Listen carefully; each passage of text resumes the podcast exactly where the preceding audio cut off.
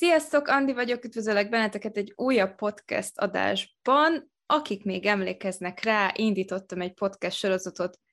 majdnem mondhatnám, hogy évekkel ezelőtt, de egyébként egy év telt el, de ez a podcast, ez, ahogy nemrég Szilvió is mondta nekem, azt mondtam, rendszertelen lesz, és hát akkor teljesen rendben van minden. Szóval alig hittük, hogy ez is eljöhet még, itt vagyok egy újabb podcast beszélgetésben, amit akár Spotify-on is meghallgathatok, de a YouTube-ra is fel fog kerülni, és a mai beszélgető partnerem, Szilvió, kérlek mutatkozz be a nézőknek, vagyis a hallgatóknak. Sziasztok, Veszprémi Szilveszter vagyok, Szilvió néven gyártok könyves tartalmakat. Elsősorban így a könyves tartalomgyártók körül az Egy meleg srác olvas című blogommal lehetek ismert, ami lassan egy öt éves blog, ami most egy picit ilyen pihenőpályán van, vagy érezhetően lassabban működik, de igyekszik folyamatosan tartalmat gyártani és tudósítani a fontos LMBT megjelenésekről, illetve hát igyekszem beszélni arról, hogy mit is jelent olvasni, és beszélni arról, hogy folyamatosan olvasok. Egyébként Szegeden élek, most végeztem magyar mesterszakon, és kritikusként is tevékenykedem költőként, nagyjából ez az, amit így előjáróban elmondanék. Szuper. Minden beszélgetést onnan szoktam indítani élőben, meg így podcastben is, hogy hogyan kerültünk ide, és mi a személyes kis történetünk. Úgyhogy te hogy emlékszel vissza, hogy hogy jutottunk el ma izáig, hogy ebben a podcast beszélgetésben ülünk? Ez ilyen nagyon fura. 2016 végén, 17 elején kezdtem el nézni egyáltalán a magyar könyves booktube és 2017-ben én arra emlékszem, hogy így törzsnéződ voltam. Neked is, Levinek is, Patriknek is, Helyesznek is, Zsófinak is, aki valamivel később kapcsolódott be ebbe. És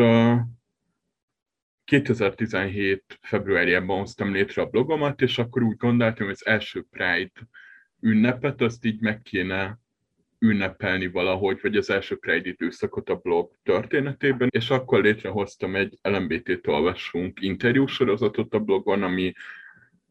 izgalmas formákban egy ilyen körkérdéssel ment körbe először nálatok, vagy a könyves youtubereknél általában, és hát aztán egy, szerintem egy elég jó interjú sorozat lett belőle, benne nyilván ez öndicséret az büdös, és akkor írtam rád először, hogy szia, szívesen venném, hogyha válaszolnál ezekre a kérdésekre, hogy milyen LMBT könyveket szeretsz, mit tartasz fontosnak az LMBT reprezentációban, mi volt az első ilyen olvasmányod, mit ajánlasz másoknak. És aztán így valahogy kapcsolatban maradtunk, közös olvasmányok kapcsán, közös traumák kapcsán a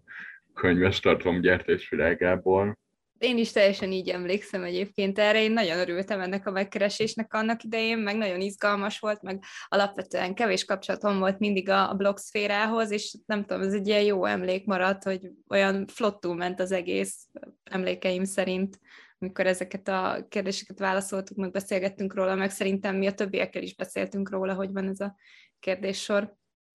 Annyira fura, hogy nekem tök más a megélésem, hogy így van egy ilyen három hónapos blog, zéró követővel, meg nem tudom, és hogy úgyhogy nem is értem, hogy hogy mertem rátok írni. És ez ilyen nagyon vicces, mindig nézek, amikor beszélgettek, volt egy videód, amiben együtt beszélgettetek, pont Zsófival, meg Levivel, pont erről az időszakról, és hogy ti mindig ilyen szerényen beszéltek erről 2017-ről, hogy, hogy hát igen volt, de hogy közben én úgy éltem meg, hogy úristen, ti vagytok a könyves tartalomgyártók, és hogy hogy volt pofám írni, meg nyilván zéró interjú készítési tapasztalatom nem volt ekkor még, és, és ez a kérdéssorban is vannak problémás helyzetek szerintem, vagy hogy lehetett volna jobban egyénibb ez a kérdéssor. És igen, szóval, hogy én úgy emlékszek erre vissza, hogy ez egy ilyen nagyon újra gondolt projektnek kellett, hogy legyen ahhoz, hogy működni tudjon továbbiakban, és hogy mindig meglepődök, amikor arról beszélsz, hogy ez ilyen jó élmény volt nektek, mert én így picit szégyellem, vagy nem, nem a szégyen a jó szó, de hogy egy picit ilyen kedvesen mosolygok azon, hogy ennyire naívan álltam ehhez a műfajhoz, meg hozzátok, meg hogy bejött ez a naivitás, hogy azóta is beszélünk, meg azóta is vagyunk. Nekem egyébként erről az a véleményem, hogy egyrészt ehhez bátorság kell, és benned ez a bátorság megvolt, hogy tényleg fogtad magad, és ráírtál emberekre. Nagyon én is azt tapasztaltam, hogy én is szoktam ilyet csinálni, de sokan meglepődnek ezen, hogy hát hogy mersz ráírni? Hát úgyhogy elküldöm azt az üzenetet, aztán vagy jól első, vagy nem. Tehát, hogy ez, ez nem fog fájni, meg egyébként még azon gondolkoztam, hogy volt egy jó koncepciót, szóval az, hogyha csak így valaki ráír a másikra, hogy szia, mi lenne, hogyha valamit csinálnánk, az ugye egy egészen másfajta beszélgetés, mint a szia, ez vagyok, ezt csinálom, ezt szeretném, szeretnél-e részt venni benne. Tehát, hogy alapvetően egy tök jó üzenetet küldtél, és látszódott, hogy meg vagy mit szeretnél, akkor is, te azt érezted, hogy ez nem tökéletes még, szóval... Nem, akkor nem éreztem azt, hogy ez nem tökéletes. Ez a igen, de szóval, hogy ma már kedvesen tekintek vissza erre a naív gyerekre, csak el, el kellett ennek idő megállfogadás, hogy egyszerűen nem lehet egybe, hogy igen, hogy szerintem nagyon nehéz az, hogy elindítasz egy blogot, és profi bloggerekkel vagy összemérve, vagy óhatatlan azzal méred össze magad, és ezt el kellett fogadnom magamban is, hogy igen, voltak nem profi blogger időszakaim, és igen, ez egy időszak volt, amíg ezt elfogadtam. Ez egyébként egy teljesen jó irány, mert részben a mai beszélgetésünk az a tartalomgyártásról fog szólni, úgyhogy akár ugye belevehetjük a 17-es énünket, főleg, hogy úgy végigkísértük egymást, bár teljesen őszintén megvallom, hogy én kevés blogposztot olvastam, és ez szégyellem is, de nagyon sokat beszélgettünk azért a, a blogposztok mellett közös olvasások kapcsán és egyéb témák kapcsán. Úgyhogy erre fog épülni ez a mai beszélgetés, és a tartalomgyártással jár egy olyan téma, ami én úgy érzem, hogy mindig nagyon érdekes így a külső szemlélőknek, majd ez a recenziós könyveknek a kis helyzete és az érzelmeink ezekhez a kötetekhez, úgyhogy nagyjából ezeket a témákat lehet egyébként várni ettől a podcast beszélgetéstől. Kezdjük szerintem akkor a tartalomgyártás témáját. Ugye most azt már elmondtad, hogy Mond, szerintem egyébként hasonló időpontba kezdtünk, tehát hogy az, hogy te úgy fogalmazol, hogy mi addigra már nagy tartalomgyártók voltunk, az nekem is így nagyon vicces, mert egyébként én még így 17-re nem datálnám azt, hogy én olyan hüde profi vagyok, meg ilyesmi, hát meg annak idején még videós oldalról, telefonnal videóztam, nulla állványjal, amilyen napfény volt, olyan világítással, szóval így azért például így a képi megoldásoknál is nekem azért így fájnak dolgok a régi videókban. De hogy a YouTube sem volt jobb akkor, érted? Hogy, hogy ez, ez egy normálnál jobb videó volt akkor is. Ez olyan, mint a profilképeknél, tudod, hogy oké, okay, hogy nem változtál semmit öt év alatt, de a kamera képességek azok viszont változnak, és ennek megfelelően is érdemes cserélni a profilképeket, hogy igen, ma már jobb kamerával jobb képet tud csinálni magadról, akkor is, ha ugyanúgy nézel ki, mint öt éve. És hogy nem lógták ki, vagy nem, sőt minőségi kontentet tolták 2017-ben is, telefonnal állvány nélkül könyvekkel megtámasztva. Igen. Valahol van egy képem egyébként arról, hogy milyen volt ez a kezdeti időkben, majd ha egyszer megtalálom, akkor kiposztolom mindenhova, így visszagondolok rá, egy nagyon komikus, de azért azt tegyük hozzá, hogy nem volt rossz minősége, azt aláírom, de azért nem volt az annyira szép sem, tehát azért én alapvetően így gondolok erre. Na, tartalomgyártás videóeffektek nélkül úgymond miért is kezdtünk tartalmat gyártani? Te miért kezdtél tartalmat gyártani, Szilvi? Mert másodéves magyar szakos voltam, és volt bennem egy ilyen hihetetlenül erős közdésvágy egyszerűen, hogy nagyon akartam beszélni dolgokról, amik engem foglalkoztatnak, és abban az időszakban, ráadásul az is volt, hogy volt egy ilyen nagyon erős hiányérzetem, hogy hogy a fenében van az, hogy senki nem beszél LMBT könyvekről, és hogy oké, okay, van egy-egy ilyen homályos lista, meg meg ilyen véletlen blogos utalások, meg a molyon ott van az LMBT szűrés, mert akkor is lehetett szűrni LMBT címkére, de hogy nem derült ki soha honnan, hogy oké, okay, ezek milyen könyvek, kit érintenek, hogyan érintenek, az a MOI mégiscsak egy közösségi működésben létrehozott platform, szóval bárki rárakhat bármire egy LMBT címkét, amire most például tök jó megoldás az, hogy van LMBT és LMBT mellékszereplő, szál, mellékszereplő címke, de hogy ezek nem voltak 2017-ben, és egyszerűen így belülről frusztrált az, hogy miért nincs ilyen tartalom, és akkor így egyszer csak rájöttem dühösen, hogy jó, hát akkor álljunk neki ennek a tartalomnak. És hogy ez egy ilyen, szóval, hogy ez úgy hangzik, mintha így észrevettem volna egy nagy piaci részt, meg nem tudom, és azt gondoltam, hogy én itt százezres nézettséggel, meg olvasottsággal így majd betöltök egy részt, de hogy itt az volt, és saját frusztrációmat le akartam vezetni valahol. És úgy éreztem, hogy itt akkor ez megtehető. Szóval, hogy így magamnak elkezdtem blogolni, meg volt már korábban egy csomó ilyen blogom, ami csak a saját magamnak a blogja, a kis versenymet kitettem oda, meg a kis gondolataimat, és akkor azt gondoltam, hogy jó, ez, ez aztán valami, és azokat nem olvasta senki, és azt gondoltam, hogy ez ilyen lesz szintén, hogy jó, most elkezdem, mert most frusztrált vagyok ezzel a témával kapcsolatban, és akkor majd három hónap múlva abba hagyom, amikor már nem lesz kedvem hozzá, és nem hagytam abba. Nagyjából így ez így indult. Nekem erről mindig Leiner Laura jut eszembe, mert ő volt az, aki azt mondta, hogy azért kezdte el megírni a Szent Jónnak Gimit, mert bement egy könyvesboltba, és nem talált olyan Magyarországon játszódó ifjúsági történetet, ami iskolás történet, és ment és megírta a Szent Jónak Gimit, és ez már történelem. és szerintem ez egy nagyon jó belső motiváció egyébként, amikor valami olyat szeretnél csinálni, amit egyébként saját magad is szeretnél fogyasztani, csak mondjuk nem elérhető. Ugye mondhatom, hogy nekem is részben a videó sorozat indítása, vagy hát a booktube elindítása az ugye erről szólt, mert Magyarországon, amikor én kezdtem, akkor nagyon kevés csatorna volt, de ennek meg már ugye hagyománya volt az angol száz területen, meg most már az egész világon is, ugye nagyon sok ilyen csatorna van. Úgyhogy mondhatom én is, amikor jöttem, akkor én nem emlékszem frusztrációra, azt, azt azért hozzátenném, de emlékszem, hogy bennem volt ez a miért nincsen ilyen magyarul, legyen, és akkor ez, ez volt ilyen plusz motiváció nálam is abszolút. De hogy ezt a frusztrációt akkor megmagyarázom, mert igazad van, ez egy ilyen pontatlan, de hogy Képzeld el azt, hogy 16 évesen találsz egy meleg könyvet egy könyvtárba is, és akkor először találkozol azzal, hogy vala ez rólad szól. És hogy 16 éves korodtól 21 éves korodig 20 éves korodig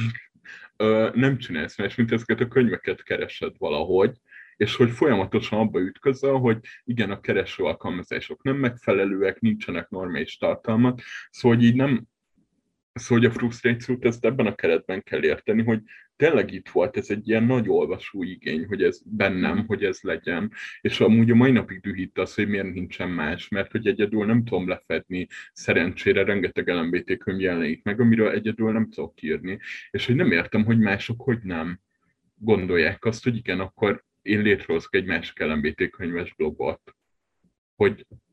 hogy van az, hogy másoknak nincs ilyen frusztrációja, de közben simán lehet, hogy ez tényleg az én saram, csak tényleg ez egy ilyen öt éve cipelt valami volt, hogy erről tényleg kéne beszélni. Néha nagyon lassan mozognak ezek a dolgok, szóval ki tudja, de egyébként erről most eszembe jutott a Zsófi is, aki meg valahol azt hiszem az én csatornámtól is frusztrált volt egy kicsit, legalábbis emlékszem, hogy úgy fogalmazott, hogy, hogy ő nagyon szerette az én videóimat, de hogy én nem olyan könyvekről beszéltem, mint amiket ő szeretett volna, és ő meg így azt hiányolt, szóval szerintem ez ez egy teljesen jó és teljesen pozitív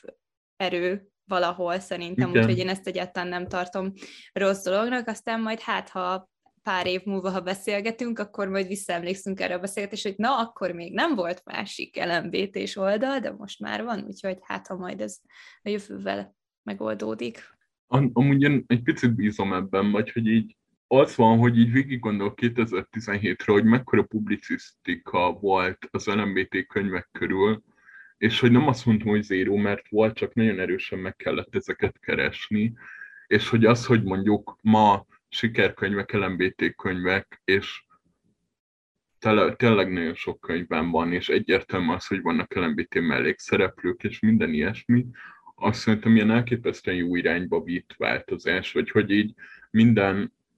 törvényi, meg minden állami igyekezet ellenére azt gondolom, hogy ez egy ilyen nagyon jó téma, és nagyon hálás lesz a jövő, hogyha még többen gyártanak ilyen témájú tartalmakat, és ebből a szempontból bízom ebben az öt éves tervet adtál meg, azt hiszem, vagy nem tudom, évek múlva visszanézzük, akkor szerintem ez létezni fog, és én nagyon várom, hogy létezzen, és tényleg őszintén hiszek benne. Szóval kis Andi és kis Szilvió elkezdtek tartalmat gyártani majdnem ugyanakkor 16-17, oly mindegy, nagyon sok idő eltelt azóta, és ugye nem mindig tartottuk a kapcsolatot, csak egyszer-egyszer talán egy-egy ilyen Instagram üzenet, nekem ilyen emlékeim vannak, vagy egy időben még először Facebook volt, én nem is tudom, lehet, hogy a Facebook volt, mert hogy ott beszéltünk először, azt hiszem az interjú kapcsán, és akkor néha ott, ott jöttek vissza így a gondolatok. Nem sokra emlékszem egyébként ilyen régi beszélgetésekre, bár azt hiszem, te visszakerested legutóbb, mikor erről beszélgettünk, és az egyik ilyen nagy emlékpontunk az Márai Sándor. De hogy ez azért fura, mert hogy szerintem egyikünknél sincs nagyon tematizálva, hogy mennyi, én most akarok, a Merének az endülőkje volt az első, amit pont így találtam meg, hogy wow, LMBT és Mára, és tudtam, hogy a Mára ez egy ilyen nagy név, és hogy most akarom újra olvasni az endülőket amúgy, de hogy egyikünknél sincs tematizálva, hogy mondjuk nagyon szeretjük Márait, vagy hogy igen, hogy bár egy-egy helyen megjelenik, de hogy nekem tényleg Patrick Ness, és ő az a szerző, akitől a legtöbb könyvet olvastam valaha. És mindkét szerző nyilván nagy szerelem. És hogy ez képest az, hogy mind Instagramon, mind Facebookon már volt az első olyan civil ráírá, egymásra írásunk, amikor csak úgy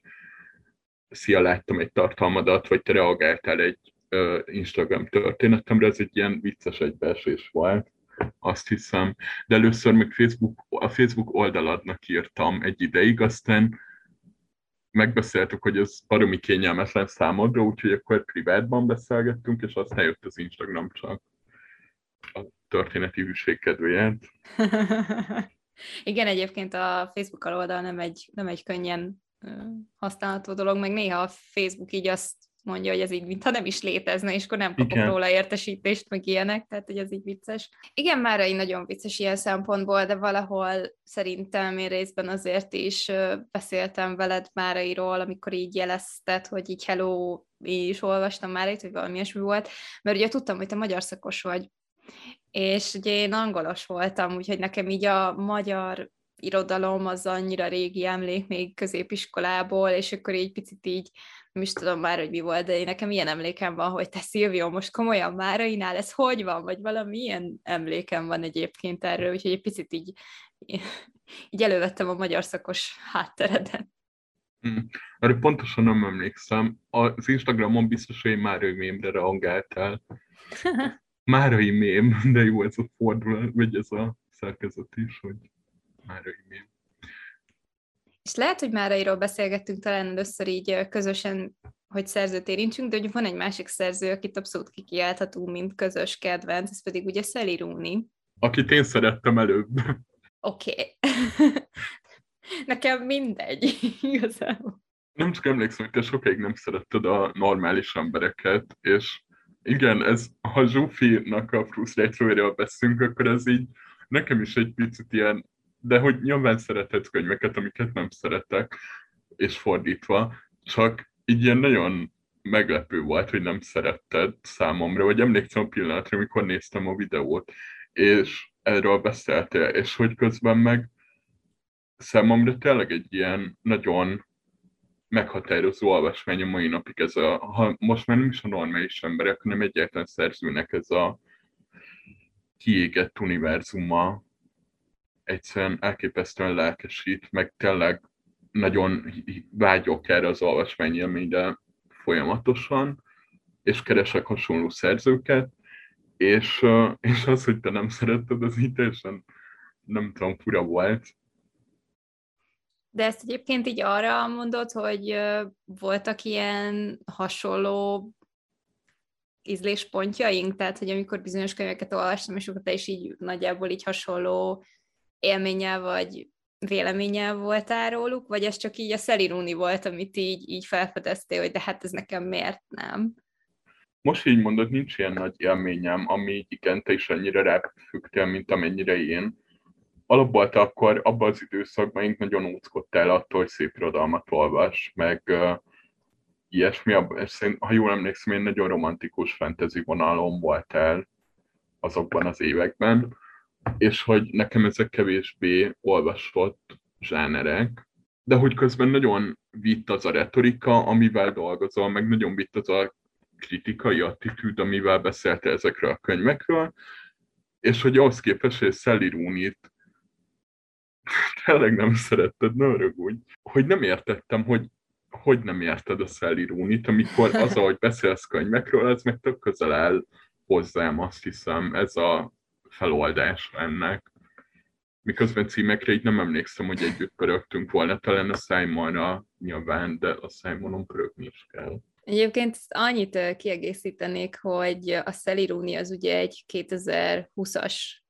történet olyan szempontból, hogy én akkor láttam a sorozatot, és én a sorozatot utáltam nagyon, tehát én nagyon frusztrált voltam tőle, és akkor utána, amikor elolvastam a könyvet, akkor fordult át az egész. Alapvetően a kezdeti időszakban tényleg nem olvastam ilyeneket, szóval a amikor ugye elkezdtél követni, meg úgy mondtad is, hogy 17-ben te ilyen törzsnéző voltál, egyébként tökre felmerül a kérdés tényleg, hogy miért, mert hogy akkor tényleg nem olvastam szép irodalmat az egyetemről kikerülve, mindenből elegem volt, főleg, hogy a szép irodalom nagyon nagy százalékban ugye az élet nehéz és sötét oldaláról mesél, és én akkor nagyon-nagyon nem voltam erre már készít lélekben, mondhatjuk, és akkor ugye fokozatosan kerültek elő egy-egy kötet címek, például például a, a Márait azt aránylag korán olvastam, és akkor még volt egy első könyvklubom, ahol közös könyv volt a Gyertyák Csonkignek, akkor ott Kunderát is olvastam például, és akkor így idővel egy picit így bemásztak ezek a komolyabb szerzők, ha így akarunk fogalmazni, és akkor a Rúni az egy 20-as, tehát azt én már ilyen majdnem mai történetnek mondom, hogy, hogy az már így a, második íve a csatornának, mert ugye volt a 18-19, nekem egy picit ilyen sötét középkor volt a csatornán, és akkor ugye 20-ba jöttem vissza jobban, és akkor Rúni volt az egyik ilyen, ilyen érdekes szerzőutazásom, és ahhoz képest, hogy hogy ugye utáltam tényleg a sorozatot az elején, meg ugye a könyv elejét sem szerettem nagyon. Ahhoz képest meg ugye ott tartunk, hogy mind a három kötetről készült videó a csatornán, és szerintem, ha jön a következő Szelirúni, az ugyanez lesz, hogy állunk a megjelenésnél mindketten, és olvassuk, tehát... De várom, úristen, mennyire jó lesz. Bocsánat. Igen, de hogy én örülök, meg ebben tényleg szerintem, amikor így nagyon aktívan, vagy hogy volt egy ilyen nagyon aktív időszakunk az új könyv megjelenése, meg olvasása körül mindenképpen, amikor így kb. ilyen napi kapcsolatban voltunk, hogy te várjuk, és akkor közben beszélgettünk egy csomó mindenről még, csak hogy ja, ez volt egy ilyen, ahová lett a szép világ, az egy ebből a szempontból számunkra is fontos szöveg, így azt hiszem. Igen, meg én nagyon vártam a, a te értékelésedet a, a Hová lettél szép világról, mert azért alapvetően én Rúnival úgy vagyok, hogy nagyon értékelem, és nagyon sok mindent szeretek, amit csinál, de biztos vagyok benne, hogy nem jön át minden, amit csinál. Tehát én ezt teljesen őszintén bevallom. És az egyébként nagyon-nagyon vártam a, a te értékelésedet, hogy te, te mit szúrtál ki, meg hogy mit, hogy fogalmaztál, meg így a, a Rúni kötet kapcsán, és uh, azt olvastam is, arra emlékszem. Ez egy jó hosszú értékelés volt emlékeim szerint. Lehet. Szerintem hosszú értékeléseket írok általában, úgyhogy ez egy ilyen rákfenéje a blognak, de hogy nyilván abszolút rápörögtem, főleg, hogy úgy kezdtem olvasni, nem tudtam, hogy LMBT szöveg. És közben amúgy számomra hogy napig kérdés, hogy az LMBT szövege, miközben nyilvánvalóan a szexuális kisebbségek, mint más hozzáállás a szexualitáshoz, az abszolút tematizálódik benne, de nyilván a kedvenc szerzőt könyvéről, hogyha akár LMBT szöveg, akkor nyilván írsz róla. És igen, tényleg abszolút rá tudok pörögni arra, hogy nagyon féltem attól a könyvtől amúgy, nem tudom mennyire akarunk ebbe belemenni, nagyon féltem attól, hogy nem lesz jó, mert hogy a baráti beszélgetések és a normális emberek is ugyanarra a kaptafára működik mondjuk, és az, hogy a hová lett szőkülek, az tényleg kinyitja a világról való gondolkodást, a könyvben, az nekem ilyen hatalmas élmény volt, és tényleg azt éreztem, hogy ez az, amit így meg akarok osztani másokkal, hogy igen, van itt egy nő, aki arról beszél, hogy semminek nincs értelme, és nincsenek normák, és nincsenek barátságok, és nincsen semmi, és, és közben hello itt egy világ is, és az, hogy ő ezt meg tudta oldani, az csak így felszázszorozta a rajongásomat nagyjából. Ez is van a hosszú bejegyzés mögött. De látod, én nem tudom milyen tisztán megfogalmazni egyébként, hogy mitől volt annyira jó a Szeri Runinak az új könyve. Tehát én például láttam, hogy voltak, akik ugye kevésbé értékelték, hogy még mindig ugyanazt csinálja, mint mondjuk a normális emberekbe, de én is nagyon szerettem az új kötetet, és alapvetően lehet, hogy inkább belépésnek azt szoktam ajánlani, mint hogy most egyből a normális embereknél kezdjenek a, az olvasók, de azon is mindig mosolygok, amikor valakinél mondjuk azt látom, hogy a három kötet közül mondjuk a baráti beszélgetést szeretik a legjobban, nekem meg mondjuk így az volt a leggyengébb láncem, amiből egyébként jön most ugye sorozat, úgyhogy gondolom majd a körül is fogunk beszélgetni. Valószínű. Na várjál, itt még Szeli Rúninál megkérdezem, hogy emlékszel egyébként a Szeli Rúni vlogomra? Emlékszem, hogy volt, de olyan nagyon nem emlékszem a főállításaidra, mert az időnként újra nézem, mikor tudom, hogy megint Szeli Rúniról fogunk beszélgetni, de hogy mivel nagyon sok Szeli Rúni content van köztünk, privát és közösségi, ezért nem emlékszem annyira fő dolgaidra. A Szelirúni azért volt izgalmas számomra, mert nagyon ritkán csinálok vlogot könyvolvasásról, tehát amikor a videó végig kíséri, hogy most éppen, tudom én, száz oldalt olvastam, és akkor elmondom, hogy éppen hol járok így gondolatban, meg érzelmekben, és a Rúni videó egyébként nagyon izgalmas volt számomra is készíteni is, meg utána vágni, meg visszanézni, mert nagyon durva íve van benne, hogy hogyan ment át rajtam az a könyv, és nekem az például egy ilyen tök érdekes élmény maradt, annak ellenére, hogy, hogy úgy idoltam neki, hogy, hogy én köszönöm, de erre nem vagyok kíváncsi. Igen, erre ennyire émlik, hogy így az elején tényleg érződött, hogy nem akarod szeretni valójában, vagy hogy így de én a sorozatot is nagyon szeretem, ezt hozzá kell tenni, mert szerintem nagyon jól, jól adaptálja azt, hogy itt vannak ezek a karakterek, akik amúgy nem életre valók, de amúgy mi az, hogy élet és mi az, hogy normális élet. És hogy szerintem ez zseniálisan adaptálja a sorozat, és hogy,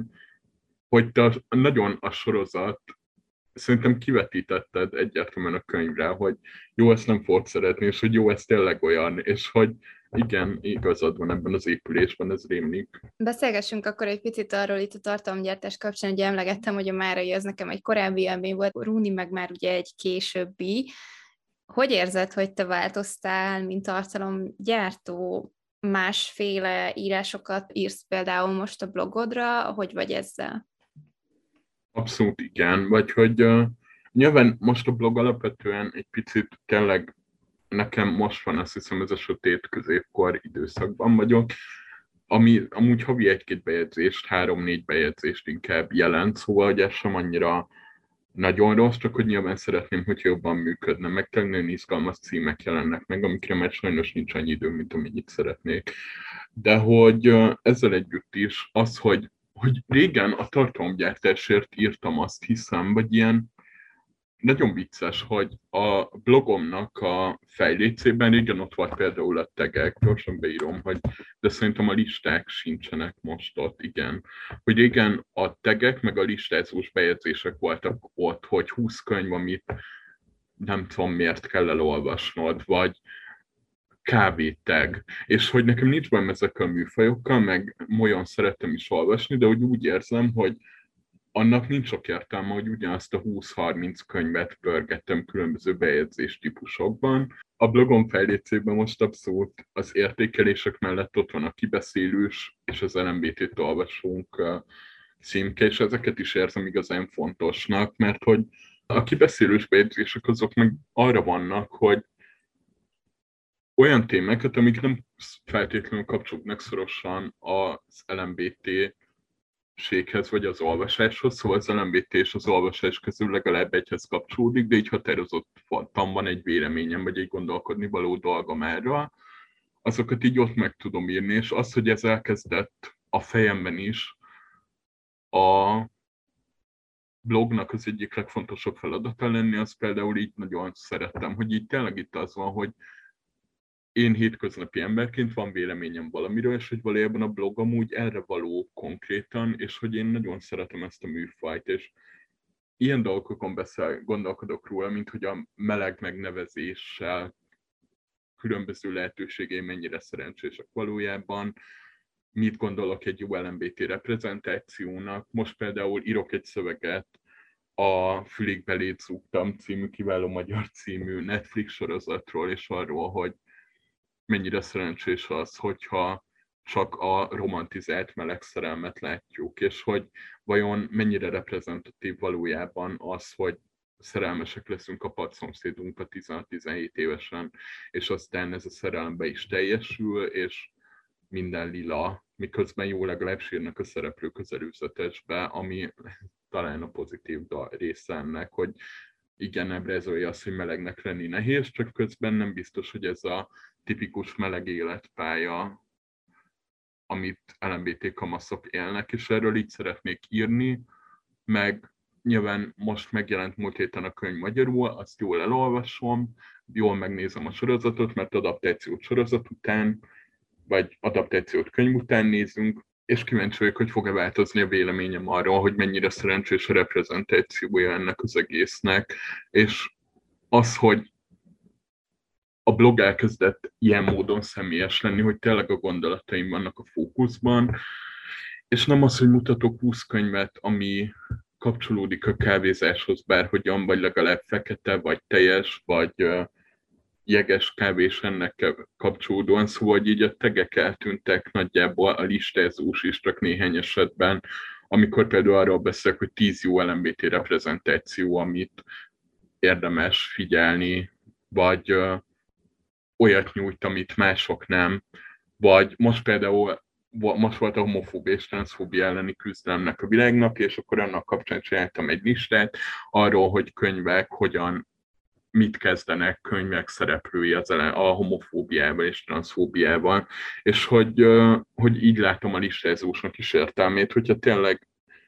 arról tud beszélni, hogy én miért gondolom ezt szerencsésnek, és az nagyon sokáig nem volt egyértelmű számomra, vagy ez a kis naív Szilvióka, akiről beszéltünk az elején, az nagyon sokáig tényleg naívan állt ezekhez a viszonyokhoz. Sokáig azt gondoltam, hogy a TBR-ban arról kell beszélni, amiben ugye a megszerzett könyveinkről beszélünk. Sokáig azt hittem, hogy ott már egy konkrét ajánlót kell írni könyvekről, ma már nem konkrét ajánlókat írok, mivel nem is olvastam a könyvet, ezért csak a könyv marketingére tudok fókuszálni. Arról viszont tökre tudok beszélni, hogy mi az, ami miatt engem baromira érdekel ez a könyv, és mi az, ami a vásárlási döntés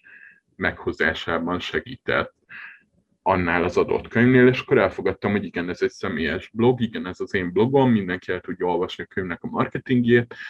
de az én véleményemet, az én gondolataimat meg nem tudják máshol és hogy ennek a tudatosítása alapvetően szerintem nagyon megváltoztatta a blognak a működését. Én arra emlékszem, hogy amikor elkezdtem videózni, akkor ugye alapvetően nagyon vitt előre, hogy hú, akkor most végre felvehetek egy tag videót, hú, akkor nem csináltam eddig bukolt, akkor most felveszek egy bukolt. Tehát, hogy amit sokáig néz az ember, és mondjuk lehet, hogy a blognál is ugye, amiket olvasol, hogy amikor belekerülsz, akkor megvan ez az első élmény, hogy fú, akkor most te is kipróbálhatod magad ezekben a típusokban. És igazából jó, hogy vannak, mert úgy segíti az embert az elején, mert adnak egy ilyen keretet ahhoz, hogy, hogy mondjuk, ha te tényleg könyves tartalmat akarsz gyártani, akkor ez van, amit eddig csináltak az emberek, és akkor ugye ebbe bele lehet szállni ugyanúgy,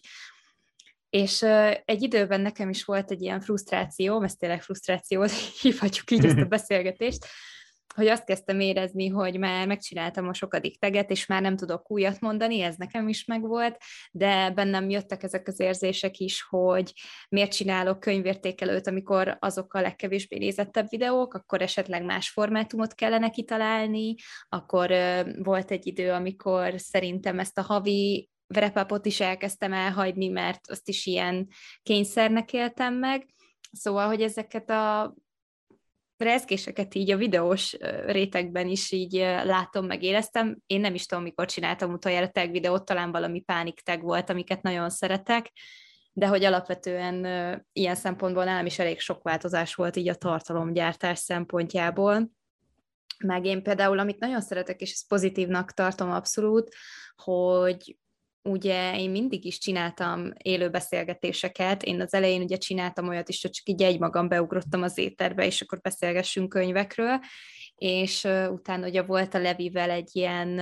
sorozatunk, hogy együtt olvastunk, és beszélgettünk, és azok is így, azok is ilyen jó emlékek, nagyon szerettem, és ugye 20 körül kezdtem el azt, hogy szerzőket is meghívtam már a csatornára, és ezt viszont én nagyon-nagyon élem, szóval azt, hogy a csatorna az elején nem szólhatott arról, hogy egy szerzőt meghívjak egy beszélgetésre, mert ugye ki vagyok én, ugye emlékeztek erre a podcast elejéről, de most már azt éreztem, hogy elég gyakorlatom van ahhoz, hogy például egy ilyen beszélgetést is úgy érzem, hogy levezethetek, és hogy tudok adni egyfajta online teret, akár a szerzőnek, akár az én követőimnek, akár a szerző követőinek, ahol egy ilyen informális, belsőségesebb beszélgetés kialakulhat, mert ugye ez nem egy olyan szituáció, mint egy interjú, egy, nem is tudom, egy könyves eseményen, ugye ez egy teljesen más világ, úgymond, és nekem ez az egyik ilyen nagy változás, amit nagyon-nagyon szeretek, és ez egy olyan változás, amit nem lehetett előre látni, nem lehetett rá készülni sem igazából, mert hogy ugye amikor elindítod ezt az egész tartalomgyártást, egyáltalán nem tudod, hogyha hogy egyáltalán mennyi embert fogsz bevonzani, mert nyilván, hogyha például az én csatornám is megmaradt volna, nem is tudom, pár nézővel, meg egy minimális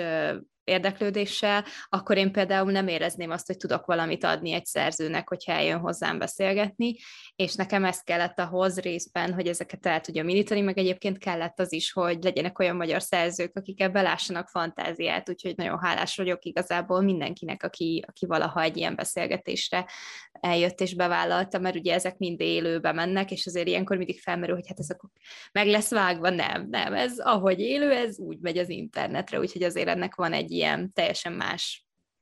éle, meg színfoltja tényleg. Szóval nem csak a számait nőttek, hanem nyilván a magabiztosságot is, meg egyébként nyilván tudásod is. Szóval, hogy emlékszem az első videóidra, és ott még picit fangirl voltál az ilyen élőzéseknél, és hogy a mostani beszélgetések pedig abszolút partnerként tudsz tekinteni rájuk, ami szerintem egy ilyen tök nagy emberi, meg egyébként tartalomgyártói fejlődés is, hogy szerintem mindkettőnk nevéből beszéltünk arról, hogy igen, elfogadtuk, hogy ennek a könyves világnak, aminek mi amúgy civil tartalomgyártói vagyunk, de ettől függetlenül része vagyunk. És nagyon jó volt olvasni, például én alkalmazott irodalomtudomány mesterszakon végeztem, és hogy nagyon jó volt arról olvasni tanulmányokat, hogy amúgy hello könyves, a könyves ipar is gondol arra, hogy mi így vagyunk, civil tartalomgyártók, akik amúgy tényleg partnerik tudnak lenni, és szerintem ebből a szempontból például nagyon releváns volt, amikor a General Press, General Press ugye így kell ejteni, jól emlékszem, kiadóval beszélgettél, mert hogy igen, az azt tudott lenni, hogy így a könyves szakmának egy ilyen két oldala tényleg leül és beszélgetés kedvesen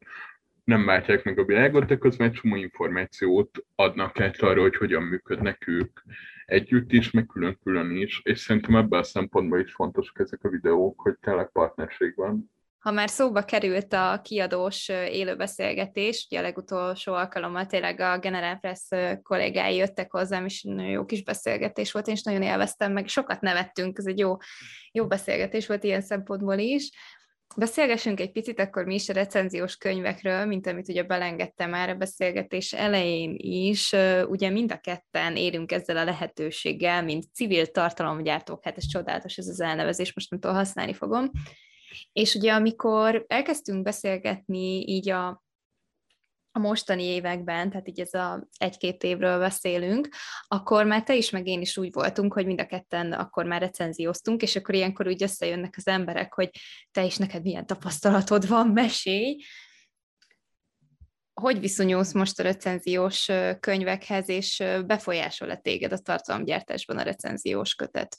Hát alapvetően a tartalomgyártásban semmiképpen, vagy hogyha valamit esetleg az elején, akkor ez mindenképpen tudatalatti volt de hogy picit az a viszonyom a recenziós könyvekhez, mint ami a filmes tartalomgyártók, meg filmes újságíró esetében van a sajtóvetítés műfaj, és hogy valójában a könyves recenziók is, vagy a recenziós könyvek is ilyen dolgok, hogy a kiadónak van a kezében valamennyi könyv, ami arra van, hogy a könyvet népszerűsítse, és hogy alapvetően tartalomgyártóként van egy olyan talán kényszerünk, de hogy nem kényszer igazán, vagy hogy mi választottuk ezt a tartalomgyártói pályát, de hogy nyilván friss megjelenésekkel érdemes gondolkodni, meg friss megjelenésekről érdemes beszélni, és ez azért is fontos, mert a kiadó is a friss megjelenéseit akarja népszerűsíteni, mert a mai címverseny mellett egy-két hónapja van felfutni egy könyvnek, és hogy az, hogy folyamatosan 4000 forintokat fizessünk frissen megjelent könyvekért, az egyszerűen így, és hogy azért, hogy utána szabadidőnkbe írjunk róla, és hogy a könyves marketingbe valahogyan becsatornázzuk ezt a tartalmunkat, az nyilván egy ilyen, hogyha jól gyártjuk a tartalmunkat, akkor ez egy ilyen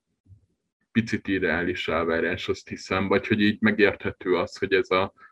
recenziós példány műfaj létezik, mert hogy tényleg baromi drága egy könyv, különösen a friss megjelenéseket veszünk folyamatosan, különösen akkor, hogyha havi tíz könyvet felolvasunk mondjuk, ami így nekem a fény, fény korszakomban, nekem az ilyen legsűrűbb időszakomban tíz könyv simán elment havonta, az azt jelenti, hogy 40 ezer forintról beszélünk 10 darab könyv esetén. Szerintem tök jó, hogyha ez a hobbim, de ez a kiadó számára érvényes valamennyire, mert könyveket ad el, meg hírverést csinál a könyvek körül, akkor én örülök, hogy ezt a munkámhoz legalapvetőbben szükséges dolgot, mint a könyv, azt így biztosítják. És ez nem változtat azon, hogy mit fog gondolni az adott könyvről, egyszerűen csak örülök, hogyha ez egy ilyen emberi viszony tud lenni, és nagyon jó volt. Most uh, volt olyan fél év szemináriumom, ami azzal foglalkozik, hogy hogyan lehet könyveket népszerűsíteni kiadói oldalról, mert alkalmazott irodalomtudományon már végeztem, és jó volt az, hogy igen, erre a civil tartalomgyártó, hogyha ragaszkodunk ez a terminushoz, ez egyszerűen ott van egy pontként, hogy igen, nagyon fontos az irodalmi kritikák, nagyon fontos az, hogy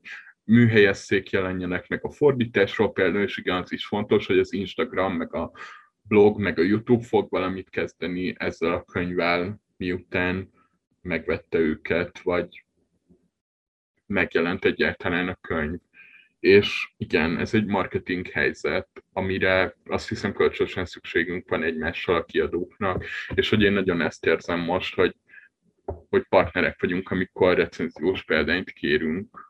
azon gondolkoztam közben egyébként, hogy nekem a korai időkben is voltak olyan recenziós könyveim, amikor írtam kiadónak, hogy figyelj, ez nekem nagyon nem tetszett, és nem szeretnék róla videót készíteni, főleg azért nem, mert annyira rossz hangulatom van a könyvtől, hogy én nem akarom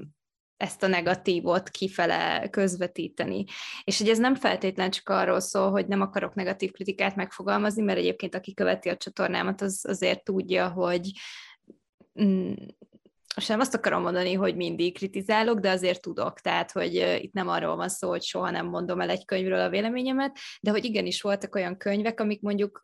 több szinten nem működnek nálam, és akkor mondjuk nem akarok egy ilyen vállalást. Van egy korai példám még 16-17-ből, amikor a kiadó mondta, hogy ők ezt tökre elfogadják, de hogy egyébként a recenzió az ugye arról szól, hogy azt vállalod, hogy véleményezed, nem azt, hogy jó véleményt csinálsz ugye végül tartalomként. Úgyhogy alapvetően, ha így visszagondolok, akkor mindig voltak ilyenek, ez amit te is mondtál, hogy egyszer-egyszer becsúszik, amikor az ember mondjuk kap egy olyat, amit, amit végül nehezen old meg, vagy nem úgy old meg, de még ami eszembe jutott, és ez nem csak a recenziós könyvek kapcsán van egyébként így, pont most is olvastam egy olyan kötetet, ahol azt éreztem, hogy nem tökéletes, lehet kritizálni, viszont egy szerzőnek az első kötete. És hogyha így innen vézem, hogy egy nagyon fiatal magyar szerzőről van szó, és egy első kötet, ahhoz képest meg nagyon vagány volt, és például pont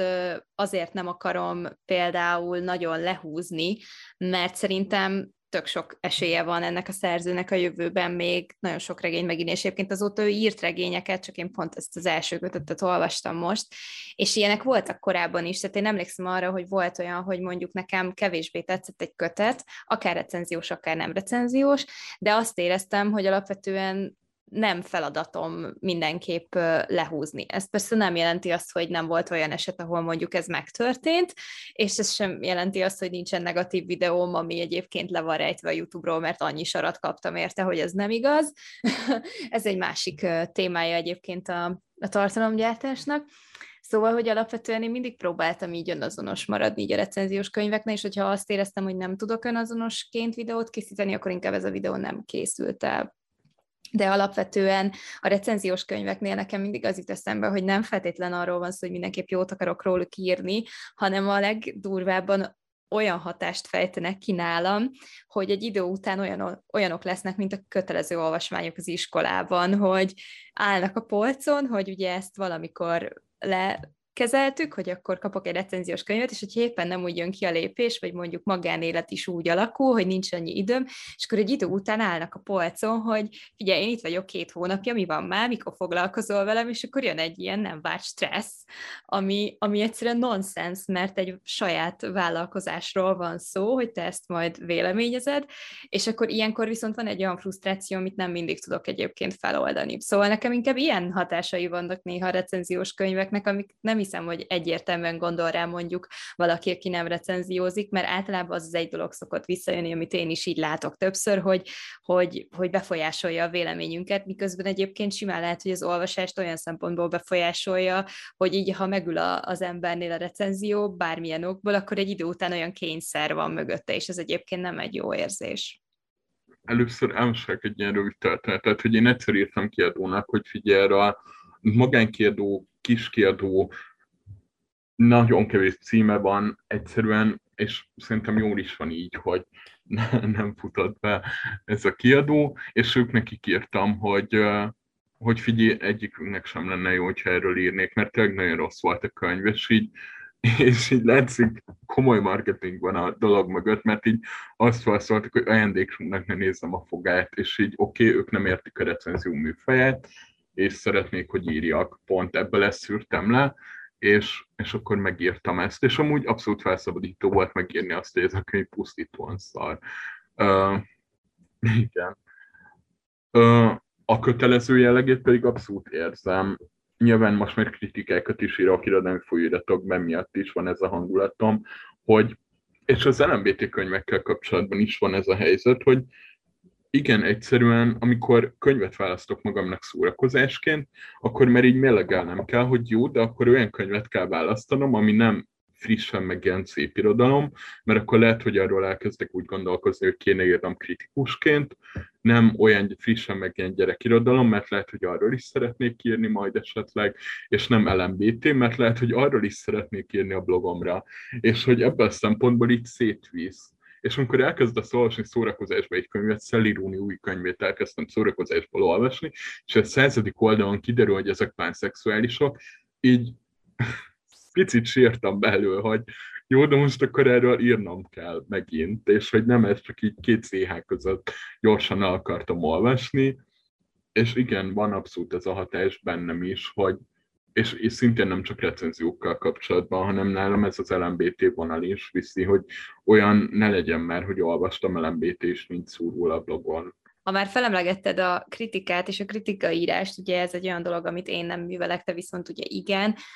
akkor hadd kérdezem már meg tőled, hogy nagyon egyszerűen, hogy fognád meg, mi a különbség a között, amikor mi civil tartalomgyártók recenziót készítünk, és mi az, amikor egy úgymond szakmabeli kritikus kritikát ír az adott recenziós példányról. Az alapvető különbséget nyilván abban látom, hogy az egyik az egy civil, tényleg civil dolog, a másik pedig egy szakmai. Hogy egy weboldalt megnyitni, a molyról mondjuk, vagy bárhonnan onnan érkeznek kattintások, az egészen más, és azok az emberek, akik olvasnak egy blogot, azok egészen más iránt érdeklődnek. Nem biztos, hogy a Nyilván fontos számukra a nyelvi megformáltság, de hogy ennek vannak különböző szintjei, és leírom a blogra is, hogyha valaminek, nem tudom, Alice Smithnek a nyelvéről, biztos, hogy benne szétnyáladzottam a blogot, mert hogy Alice Smith egy olyan nyelvi élmény, amin így sírni tudok bármikor ennyire csodálatos. De hogy mégis az van, hogy nem ezekre a nyelvi megformáltsági dolgokra beszélek a blogon, meg nem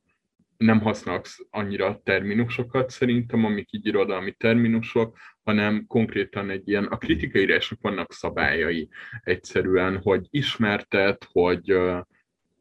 értékel, és hogy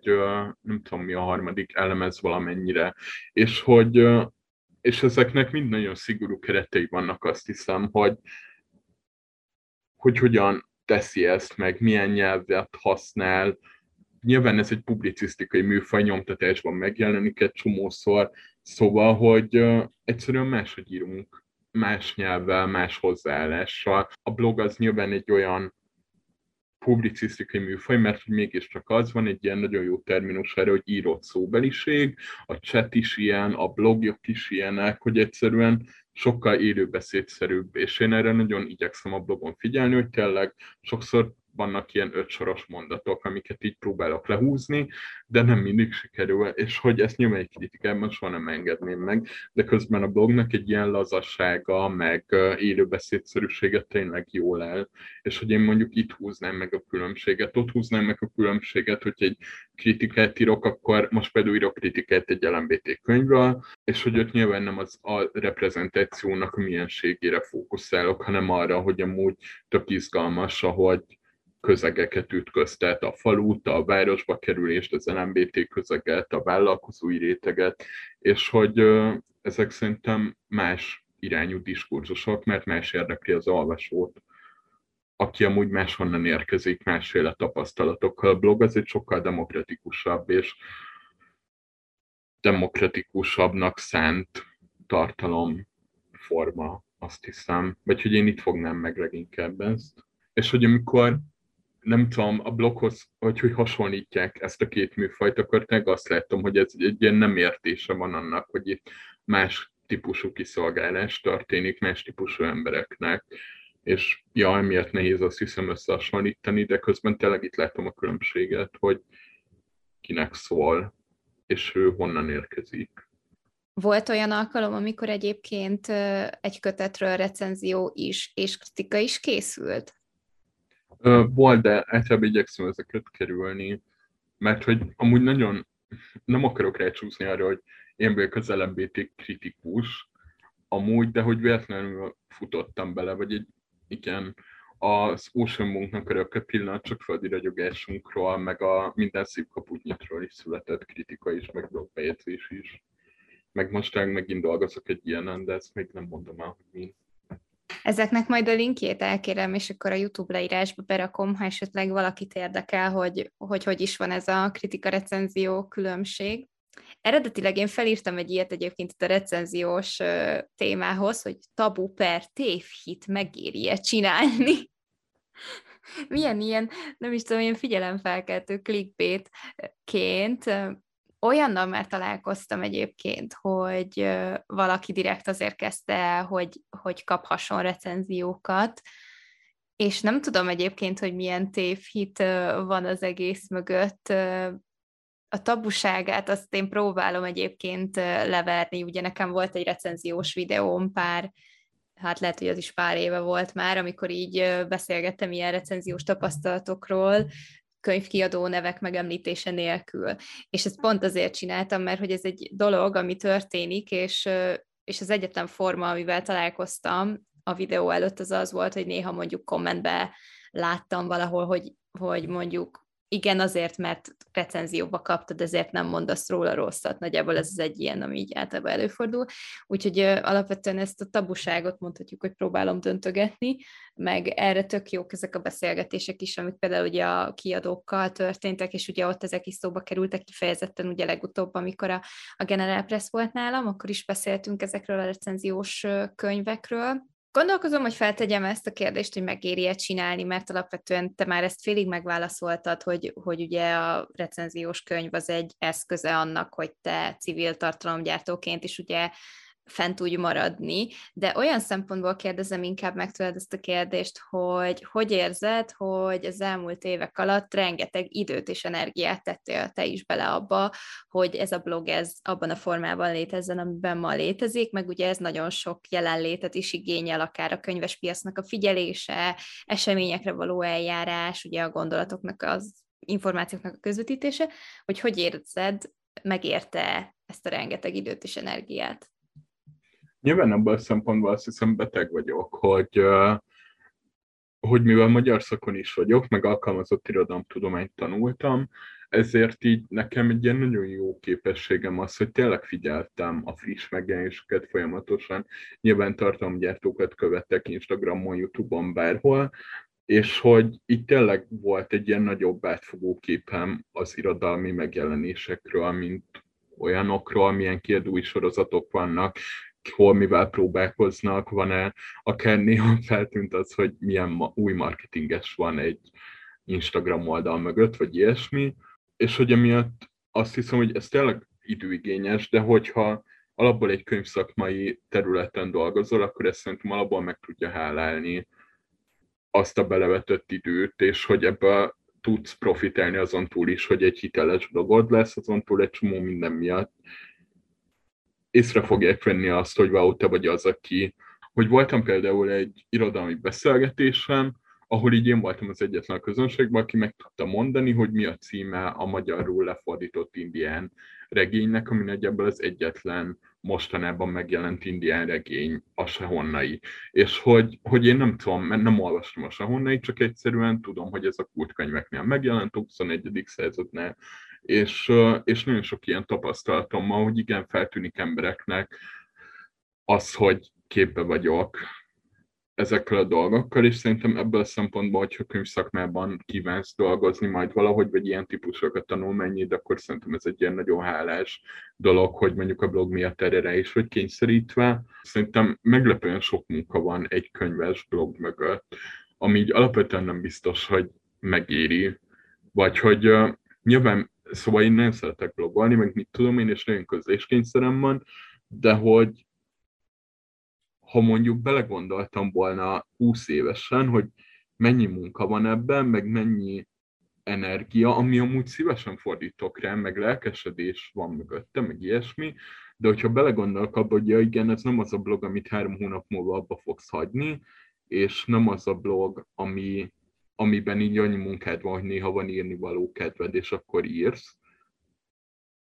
akkor, akkor nem tudom, hogy belevágtam-e volna, miközben ma már abszolút örülök, hogy belevágtam, csak hogy ha valamit el kellett volna mondani annak a blog alapítás előtt álló kis Szilviónak, akiről már többször beszéltünk ma, akkor az az, hogy igen, ez, ez emberes dolog valahogy és hogy valószínűleg nálad is, amikor beszélgettünk ebben az úgynevezett sötét középkorban, meg nálam is most ez, ez azért akadoznak a tartalmaink, mert nincs ott az az egy ember, aki emberként hozzá tud most állni. És hogy nem azért van, mert nincs két órám arra, hogy megírjak egy blogbejegyzést, vagy akár egy fél napom, hanem igen, eltől egy fél napig ezért ez elhúzódik, hanem azért, mert nincs szellemi kapacitásom észben tartani, mi mindent akarok megírni, és hogyan, és ilyen vázlat, és ilyenek, és hogy igen, ez, ez, ez szerintem nagyon jó dolog, meg abszolút pozitív a megírésem a bloggal kapcsolatban, de igen, az, hogy ez munka, és hogy ez nem csak annyi, hogy kapsz recenziós könyvet, és elolvasod, és örülsz neki, azt szerintem így, főleg ha amúgy egyszámoljuk, hogy amúgy 4000 forint, az két óra munka, három óra munka nettó, és hogy nem három órát dolgozok egy könyvvel, amit elolvasok és, meg, és írok róla. És ez egy ilyen gonosz kapitalista gondolat, de hogy közben tényleg ez van, hogy nem azért, mert munkaórák, azért nem éri meg. De megéri egy csomó minden másért. Én nem tudom, hogy mit mondanék kis naiv Andinak, aki neki állt ennek 2016-ban. Szerintem az, hogy gondolja át. Vagy hogy így nekem nagyon hiányzik az, hogy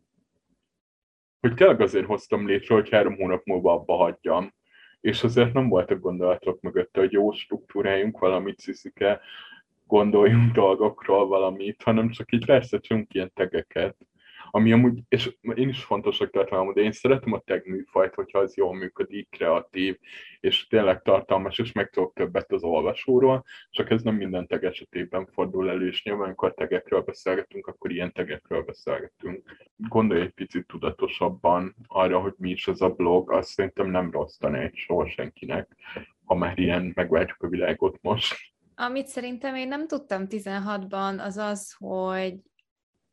bár mindig is azt mondtam, hogy kell egy nagy adag szerencse, mert csinálhatsz borzasztóan jó tartalmat, akár szakmai tartalmat, mint az enyém, ez nem jelenti azt, hogy sokan fogják nézni. Tehát az, hogy valamilyen szintű szerencse kell ahhoz, hogy amit te végül kiraksz az internetre, az pörögjön, és most nem is azokról a magasságokról beszélek, akik ugye milliós követőszámmal rendelkeznek, hanem csak szimplán a tény, hogy meddig tudsz eljutni vele. Viszont amit nem kalkuláltam vele, és amit nem tudtam tudatosan 16-ban, az az volt, hogy amikor az ember próbálkozik, hogy kipróbál egy, egy új műfajt, vagy próbál egy új videósorozatot, vagy csak próbál rányúlni olyan könyvekre, hogy hát ha majd ez picit generálja a nézettséget, hogy ez nem feltétlenül arról szól, hogy magadat változtatod meg, hanem csak úgy próbálkozol ugye a videós műfajon belül, hogy nem mi az, ami működik, vagy mi az, ami esetleg hozhat több megtekintést, ami utána esetleg generál akár annak a tartalomnak is több nézettséget, amit mondjuk előtte megcsináltál. És a legérdekesebb dolog az elmúlt években az volt, hogy egy csomószor előfordult, hogy valamikor csináltam valamit teljesen adhok, nem is gondoltam bele, hogy ez most miért készül, vagy mi lesz, és azok mentek a legjobban. Szóval, hogy az ember próbál tudatos lenni, de néha pont az jó, amikor egyáltalán ezt kikapcsolod, és úgy, úgy mész az árral, és ez egy ilyen érdekes tapasztalás, mert nyilván amikor az ember úgy csinál tartalmat, hogy na, ezt most nagyon odarakod, és mondjuk nem kap olyan figyelmet, akkor az meg annyira érzelmileg negatívan tudja érinteni az embert, hogy, hogy ez az, amire így a 16-ban lévő kis naivé nem egyáltalán nem gondolt. Szóval hogy egyszerűen arra így nem gondolunk, hogy optimalizálnunk kell az érdeklődésünket, meg ilyen, megint ez ilyen piaci attitűd lesz ez, de hogy egyszerűen az érdeklődésünknek van egy foka, ami a piacon értékesíthető, és van egy foka, ami kevésbé. És hogyha az, hogyha arra fókuszálunk jobban, ami így eléréseket hoz, az amúgy nem egy olyan kompromisszum meghozás, amit így azt gondoltam volna én legalábbis a magam nevében, hogy ezeket a kompromisszumokat meg lehet hozni, de hogy közben működés közben igen, abszolút lehet ezekhez a könyvekhez nyúlni, igen, abszolút lehet olyan témákhoz nyúlni, amik amúgy érdekelnek, de közben az is van, hogy igen, engem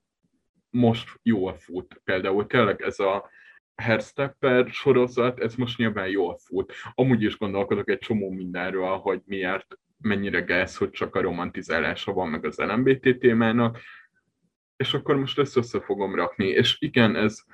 ez egy piaci gondolkodás, de hogy közben ez nem rossz, vagy ez nem, ettől nem lesz kevésbé civil valami, azt hiszem, és ez nem biztos, hogy láttuk az elején,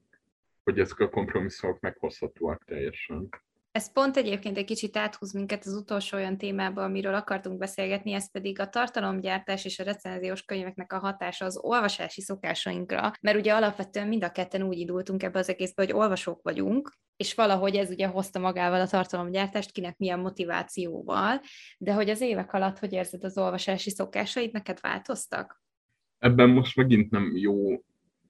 a 2022-t figyelni nálam, de hogy abszolút abban a szempontból sokkal fókuszáltabb lett az olvasásom, hogy tényleg, és főleg szerencsére azzal, hogy tényleg nagyon sok LMBT tartalom jelenik meg, tudom azt fókuszálni, hogy mi az, ami számomra érdekes, vagy a blogom számára érdekes lehet, mi az, amiről érdekeset tudok mondani egyáltalán, és hogy ebben a szempontból van egy ilyen mennyiségi helyzet, hogy, hogy tényleg sokkal több könyvet olvasok, és, és van, kialakult, úristen, bocsánat, szóval hogy azzal kellett szembesülnöm, hogy ez egy ilyen szakmai olvasássá váltak ezek a dolgok, és hogy közben nagyon fura helyzet az, hogy miközben az olvasás az amúgy hobbim volt, mielőtt elkezdtem a blogot, meg elkezdtem kritikát írni, meg ilyenek, a közben most az van, hogy tényleg el kell olvasnom holnapra valamit, és ez nem egyetemi kötelező, hanem ez a munkám. És ez egy ilyen nagyon fura helyzet, hogy ki akarok kapcsolni, és, és lehet, hogy nem olvasni akarok, és nem tudom, mi a hobbim most, hogyha nem az olvasás.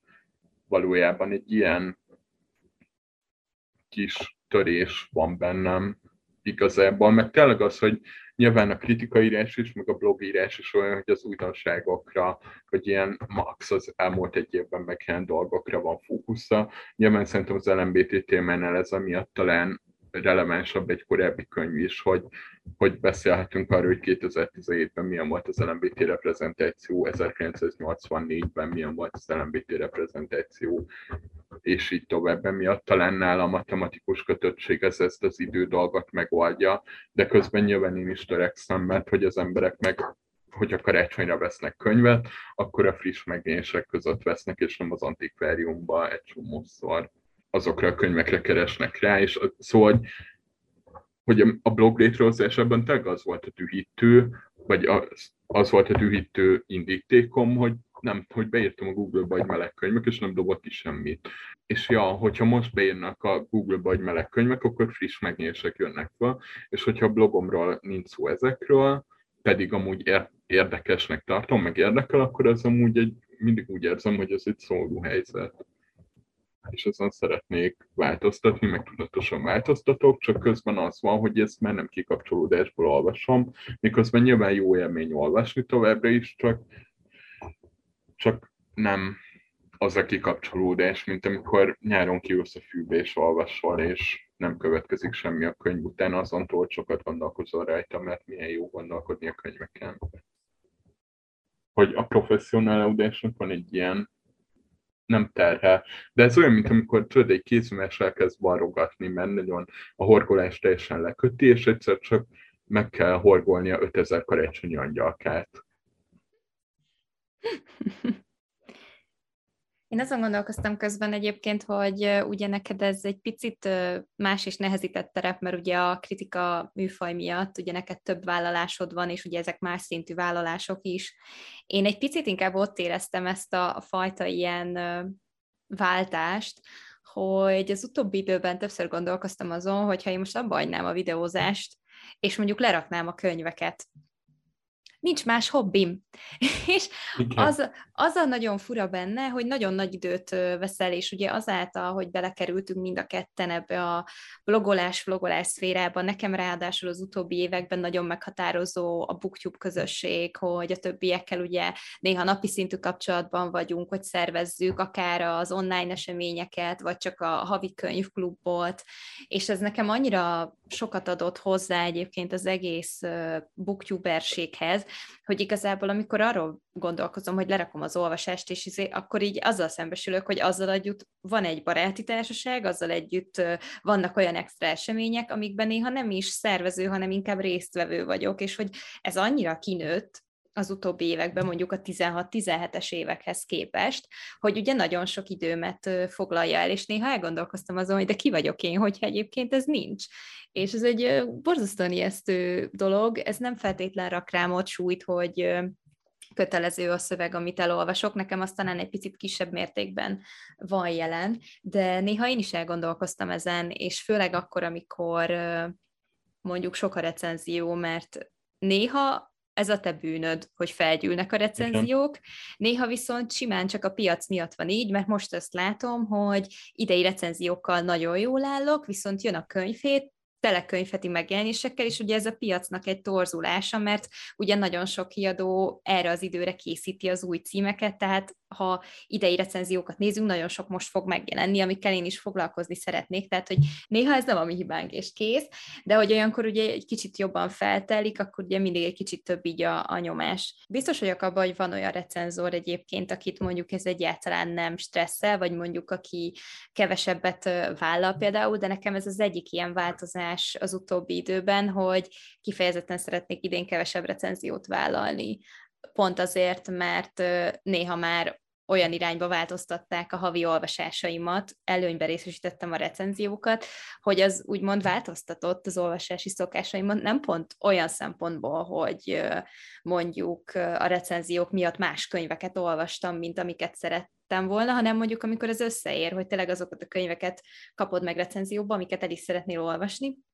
de ahogy mennyiségbe feltelik, akkor meg ha az ember főleg a hangulatolvasó, mint ami én vagyok az utóbbi időben, és akkor random rájön, hogy ő most romantikusokat akar olvasni, de olyan mennyiségben, hogy megpusztult tőle, és akkor hirtelen így kacsingat, hogy tök jó, hogy elolvastam 20 regényt az elmúlt időben, de ott állnak a recenziók. Szóval, hogy ezeket a feszüléseket próbálom én pont idén kioldani, hogy egy picit így tudatosabban szervezzem ezeket a kötelezettségeket, amik áldások és átkok, mert mindig próbálok arra figyelni, hogy azért ezeknek ne az legyen a kicsengése, hogy hát túl jó dolga van, mert recenziókat kap. Ezzel tényleg számolni és szervezni kell. Nyilván nekem is érdekem az, hogy mondjuk a kiadóknál jó hírem maradjon, és mondjuk ne egy olyan recenzor legyek, akinek nem is szívesen küldenek mondjuk könyvet, mert hogy hónapokat kell rá várni, bár egyébként előfordul, hogy rám hónapokat kell várni, úgyhogy ezen még van mit dolgoznom.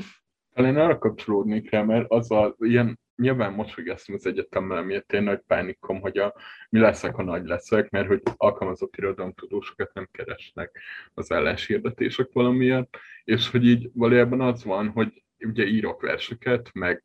egy csomó szöveget írok, meg irodalmi cikkeket, meg interjúkat csinálok, meg blog, meg kritika, és akkor mi van kiderül, hogy rossz irodalomból? Érted? Hogy, hogy mi van, ha kiderül, hogy ez egész nem működik. És hogy igen, ezeken délutánokat szoktam lamentálni, hogy amúgy tényleg nincsen semmi számomra sem sajnos, vagy nem tudom mennyire sajnos, mert közben tényleg minden barátom irodalmár, szinte, nem tudom, hogy igen, de ez is nyilván professzionalizálódás, szóval, hogy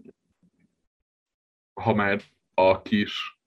helyi termelőről beszélgetünk, akkor nyilván neki is piacos barátai vannak, meg kézműves barátai vannak, meg a kézművesség az egy ilyen élete, csak hogy tényleg erre kell szerintem így rákészülni, talán, hogyha tudatosan szeretnél tartalmat gyártani, hogy, hogy igen, ez egy pálya, vagy hogy egy, egy identitás formáló tényező lesz valahogy az, hogy te így unalmatba szerda reggel, mert nem mentél be az órádra, az én esetemben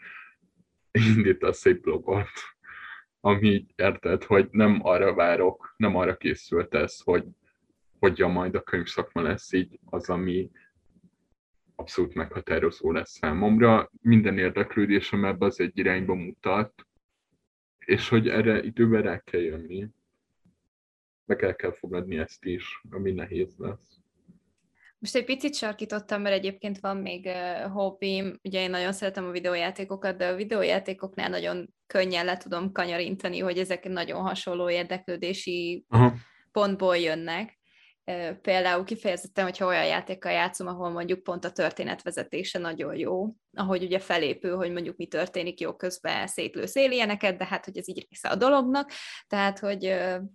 azért nem, nem úgy kell elképzelni, hogy én itt itthon ülök és egymagamba sírdogálok, hogy a könyveken kívül nincsenek barátaim, de hogy alapvetően egy akkora meghatározó része tényleg nekem is az életemnek, és talán az utóbbi egy-két évben lett még nagyobb, amit így nem is tudom, hogy hogy történt, de hogy így megtörtént, hogy azért ez néha így felvet ilyen kérdéseket, hogy akkor így, így hol kezdődik Andi a booktuber, és hol ér véget a, a dolog kicsit tekintsünk így a mostani és a jövőbeli tervekbe, és ott zárjuk le a beszélgetést, hogy van-e most olyan projekt, amit dédelgetsz, és nagyon vársz, és azon dolgozol, vagy esetleg valami új irány a blogon, miken gondolkozol mostanában? Két olyan projekt van, amin most jobban gondolkodom. Az egyik az, hogy hogyan lehet, hogy profitábilis, vagy fenntartható a blog úgy, hogy egyébként amikor nem blogolok, akkor pénzért írok könyvekéről, és úgy érzem nyilván, mivel hogy egy ilyen szabadúszó kritikusként szeretnék működni, ezért nyilván a kritikaírás egy ilyen előnyt vesz mindig, és a blog hátrébb sorolódik, és azon nagyon gondolkodom most, hogy hogyan lehetne profitábilis a blognak a működése bárhogyan, legalább valamennyit hozzátenni, hogy igen, érezzem azt, hogy, hogy kell ezzel foglalkoznom. Egyáltalán, ez egy ilyen nagy projekt, a másik ilyen, három lesz végül, a másik ilyen nagy dolog az, hogy így például a Human magazinnak fél éve én írom a könyves tartalmait, és nem azért én írom, mert én voltam a legalkalmasabb erre a helyzetre, hanem azért, mert nem volt más. És hogyha én nem írok, akkor nincsen könyves tartalma Humanbe, vagy csak így valahonnan össze-vissza van, de hogy nem volt ilyen szakember, és az egy ilyen tök nagy felismerés számomra, hogy igen, én vagyok az, aki az LMBT könyvekhez hozzá tud szólni, mert figyeli aktívan több éve, és tendenciákról tud beszélni, és ilyesmi, és kíváncsi vagyok ezt, hogyan lehet így kiaknázni, ami pedig így szorosan a blog működéséhez tartozik, az az, hogy szeretnék majd egy Facebook csoportot létrehozni, ami egy ilyen oké, okay, volt 2019-es projektnek tűnik, de hogy közben az van, hogy tényleg fel kell ismerni azt, hogy nem tudok minden könyvről írni. És, és közben jelennek meg LMBT könyvek, és szeretném azt, hogyha ez, ez nem egy ilyen egy meleg projekt lenne, hanem LMBT-t olvassunk együtt, és sziasztok erről a könyvről, akinek mi a véleménye, és ott emberek megosztanák a kis véleményüket. Ez ott tart, hogy van egy privát csoport, amit létrehoztam, ebbe én vagyok egyedül eddig, mert még nem tudom rászenni az időmet, mert még meg kell védem a szakdolgozatomat, meg záróvizsgáznom kell, de utána ezt a csoportot szeretném beizíteni, hogy tényleg közösség legyen az LMBT könyvek körül, mert amúgy ez is hiányzik számomra. Meg tényleg úgy érzem, hogy ez az, ami tud segíteni abban, hogy szia, LMBT könyvet keresel, de én nem írtam róla, mert nem volt energiám, mert nem volt érdeklődésem, egy csomó olyan könyv van, ami egyszerűen nem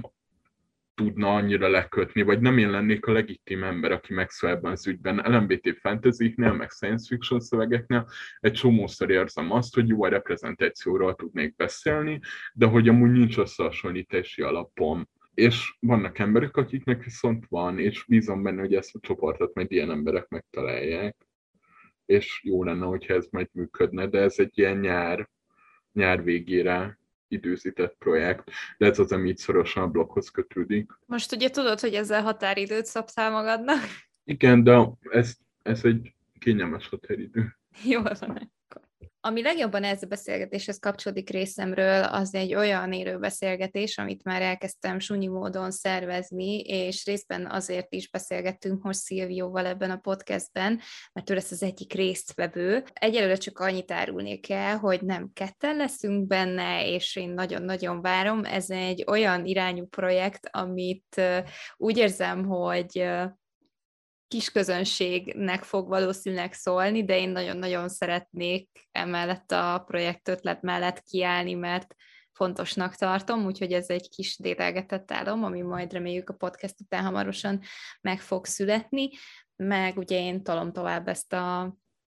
élő beszélgetés vezetést, ami remélem, hogy nem fog megállni. Ugye most is lesz egy vendégem. Amikor ez a podcast kikerül, akkor ez már nyilván múlt időben lesz, de jelen esetben például pont készülök egy szerzős beszélgetésre, amit nagyon-nagyon várok, és most kivételesen nem szervezek ridatont. Ez, ez van most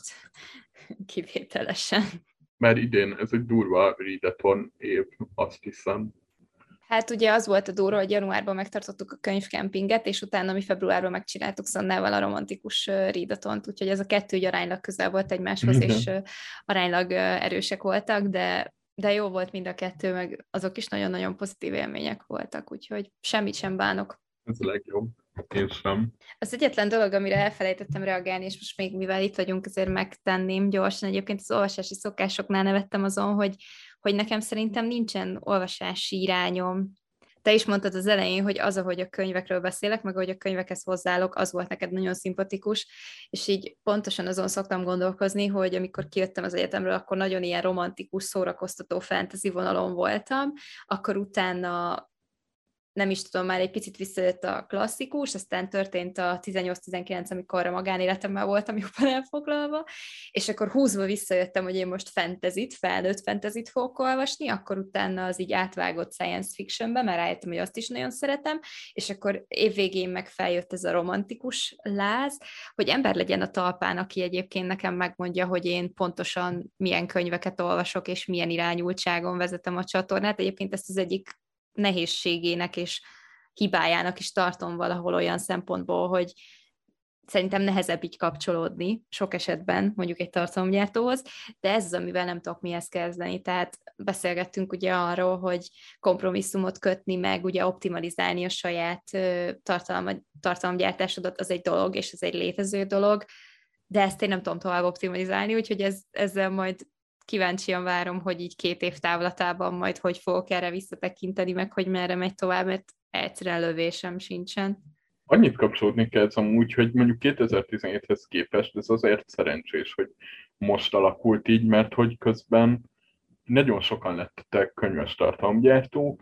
vagy lettünk igazából, de hogy nagyon sok YouTube csatorna foglalkozik könyvekkel, és hogy valahogy azt érzem most, hogy minden könyvnek így meg lett az olvasója,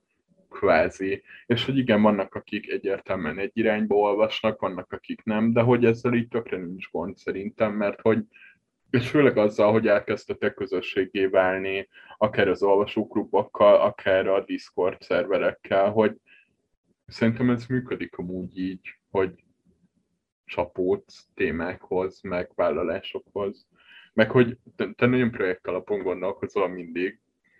és, és ezzel is így működhet akkor is, hogyha valaki mondjuk a fantasy olvasós időszakot jött, akkor lehet, hogy ő nem a romantikus videókat szereti, de ott marad a feliratkozás, és egy következő videónál látni fogja, hogy wow, végre nem romantikusokat olvas, vagy ilyesmi.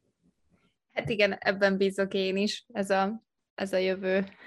ez a jövőnek a kicsengése. Nagyon szépen köszönöm, Szilvi, hogy elvállaltad ezt a beszélgetést, és remélem, hogy tetszett a hallgatóknak is. Ahogy említettem, hagyunk lent majd, nem említettem, úgyhogy most mondom, hagyok lent linket a YouTube leírásban, megtaláljátok Szilviónak a blogját és egyéb linkeket, amikről beszéltünk így az adás közben. Neked nagyon-nagyon kéz- és lábtörést kívánok a közeg vizsgaidőszak per államvizsga per védéshez aztán majd beszélgetünk úgyis. Van, köszönöm szépen a meghívást, és örültem, hogy itt láttam. Köszönjük a figyelmet, sziasztok! Sziasztok!